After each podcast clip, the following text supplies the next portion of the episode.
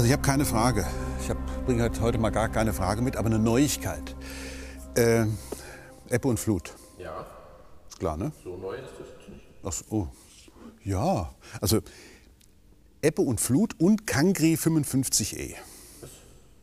Sagt ja. Nein, der sagt jetzt nichts. Also Cancri 55e ist ein Stern, also Cancri ist ein Stern, 41 Lichtjahre von uns entfernt, Cancri 55.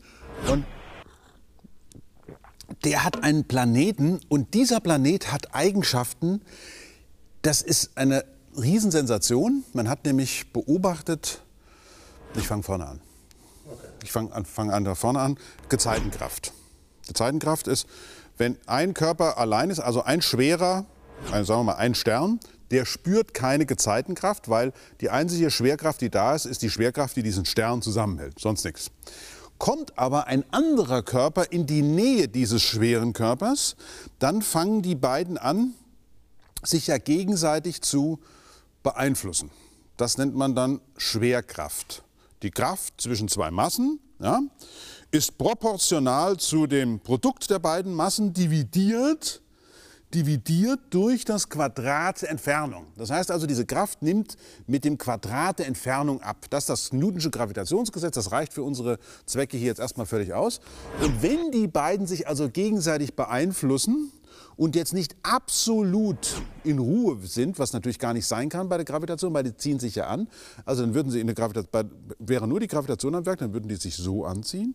Wenn sie aber irgendeine Geschwindigkeit haben, dann fangen sie an, möglicherweise umeinander sich herum zu bewegen. Und bei dieser Bewegung umeinander herum verformen sich die beiden ein bisschen, denn sie drehen sich ja um einen gemeinsamen Schwerpunkt. Also hier, wenn wir das System hier mal so haben, nehmen wir an, wir haben hier einen Körper A und hier haben wir einen dicken Brummer B. Und dann drehen die beiden sich und das heißt, der dreht sich nur ganz wenig, während er sich hier außen rum dreht, zum Beispiel so bei der... Das beste Beispiel, was wir kennen, ist Erde-Mond. Der gemeinsame Schwerpunkt von Erde- und Mondsystem ist 2000 Kilometer unterhalb der Erdoberfläche.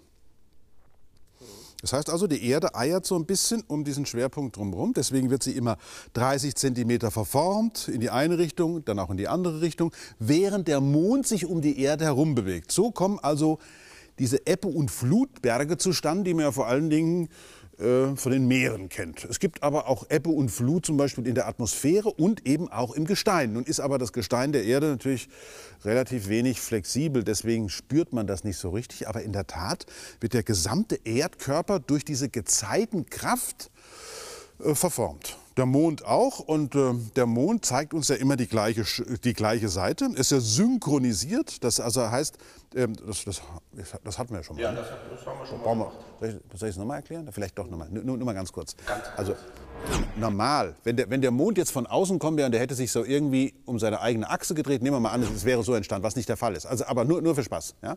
Wir hätten die Erde und er käme der Erde sehr nah, dann würde er entweder ab einem bestimmten Abstand in seiner Eigendrehung synchronisiert sein. Das heißt, er zeigt der Erde nur noch die gleiche Seite. Immer während er sich einmal um die Erde dreht, dreht er sich einmal um die eigene Achse. Das wäre eine synchrone Rotation.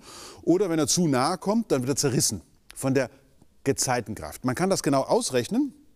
Das ist das 2,44-fache des Erdradiuses. Das ist ungefähr das Verhältnis, also das ist ungefähr der Radius, den jemand erreichen muss, um von der Erde zerrissen zu werden. Das heißt also... Ja. Du kannst ja noch was essen. Nein, also von außen. Ne? Also wenn du von außen zu nah an die Erde rankommst, dann würde die Gezeitenkraft der Erde den Körper zerreißen, wenn es ein kleiner Körper ist. Bei der Entstehung des Mondes zum Beispiel ist das durchaus ein nicht triviales Problem. Ja. Also der Mond ist ja entstanden durch einen Einschlag auf die Urerde. Ein Einschläger hat Material aus der Erde herausgerissen. Wenn dieses Material nicht weit genug ins All geflogen wäre, hätte sich der Mond da draußen gar nicht bilden können. Dann wäre die Erde praktisch von einem Ring von Gesteinstrümmern umgeben gewesen und dieser Ring wäre einfach, hätte sich aufgelöst bzw. wäre wieder auf die Erde zurückgefallen. Also dieser Radius, dieser Zerreißradius, der musste von dem Material überwunden werden und so ergibt sich dann eben auch die minimale Bewegungsenergie des Einschlägers. Der musste doppelt so schwer sein wie der Mars, ansonsten wäre das Material entweder wieder auf die Urerde zurückgefallen oder es hätte sich nur so ein Gesteinsring gebildet. Oder hier, die Saturnringe, ist auch so ein Fall. Ja, die Monde, die da zerrieben worden sind in den Ringen vom Saturn, die unterliegen der Gezeitenkraft. Überhaupt. In unserem Sonnensystem, da haben wir noch ganz andere Paarungen von massiven Körpern, wo die Gezeitenkraft, also die Gezeitenbeschleunigung, eine Rolle spielt. Als vor vielen Jahrzehnten die Voyager-Sonden da durchs Sonnensystem geflogen sind, da gab es die ersten Bilder von Io. Das ist ein Mond des Jupiter. Ja, und dann stellten die fest, der Io, der hat Vulkanausbrüche. Unglaublich, das ist der vulkanisch aktivste Körper im Sonnensystem. Irre. Und wo kommt die Energie her? Ich meine, Io ist ein Mond. Gut, er ist einer der galileischen Monde, aber das wusste er nicht. Ja, ja, woher soll er es auch wissen? Ja, ich meine, der ganze Mond ist gelb. Schwefel, was da aus dem Innern rauskommt, das regnet runter.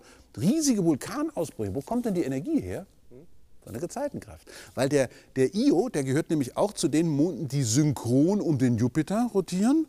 Und die Riesenmasse des Jupiter, 317 Mal so schwer wie die Erde, die knetet praktisch diesen kleinen Körper so durch.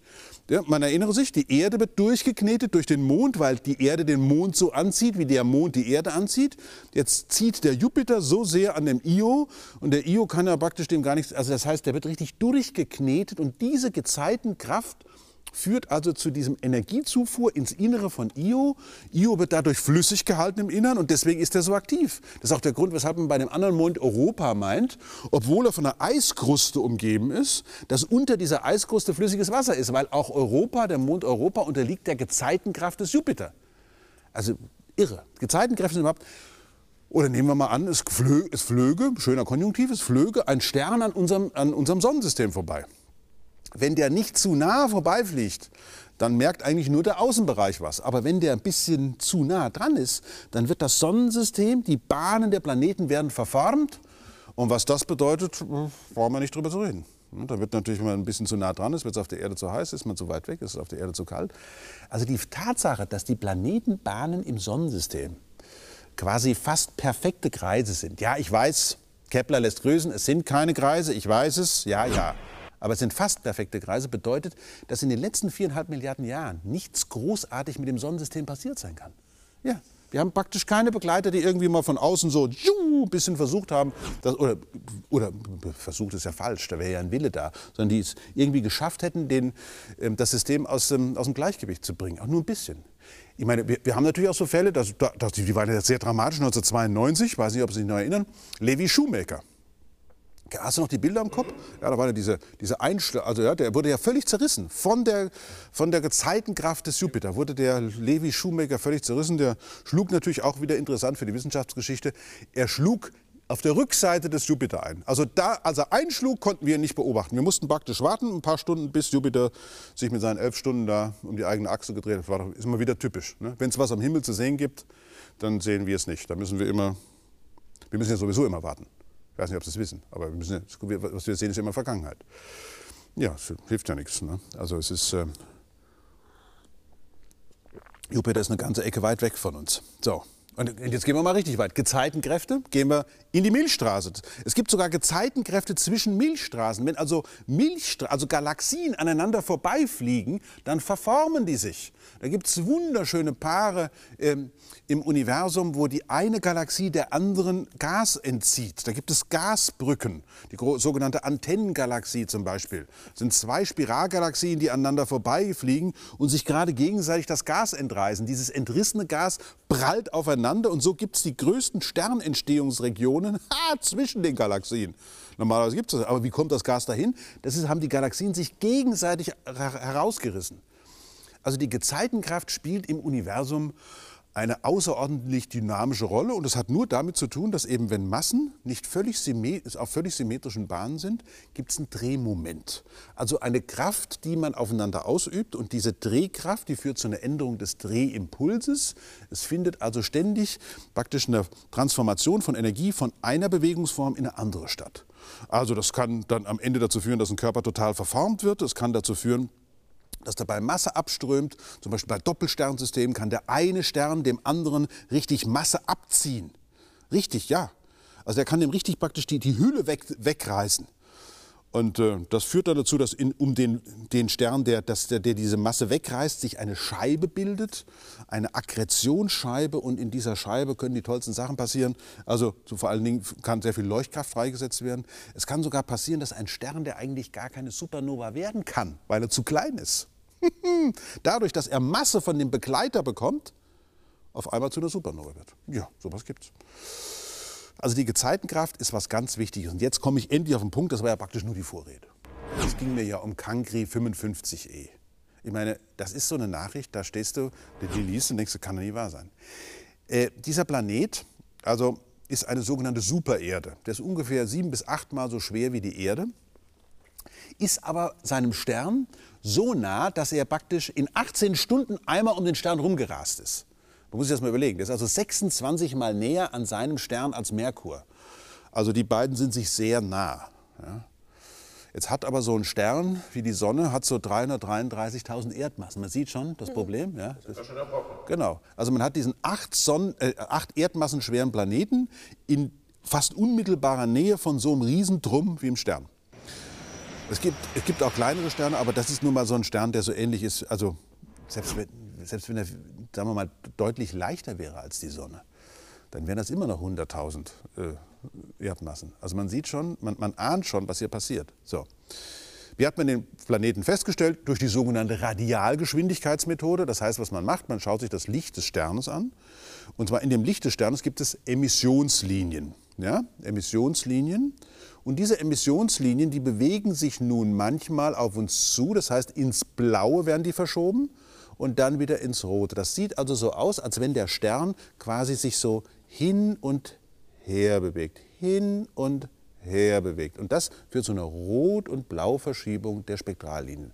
Und aus dieser Verschiebung kann man ausrechnen, welche Masse an dem Stern ziehen muss, damit dieser Stern sich so hin und her bewegt.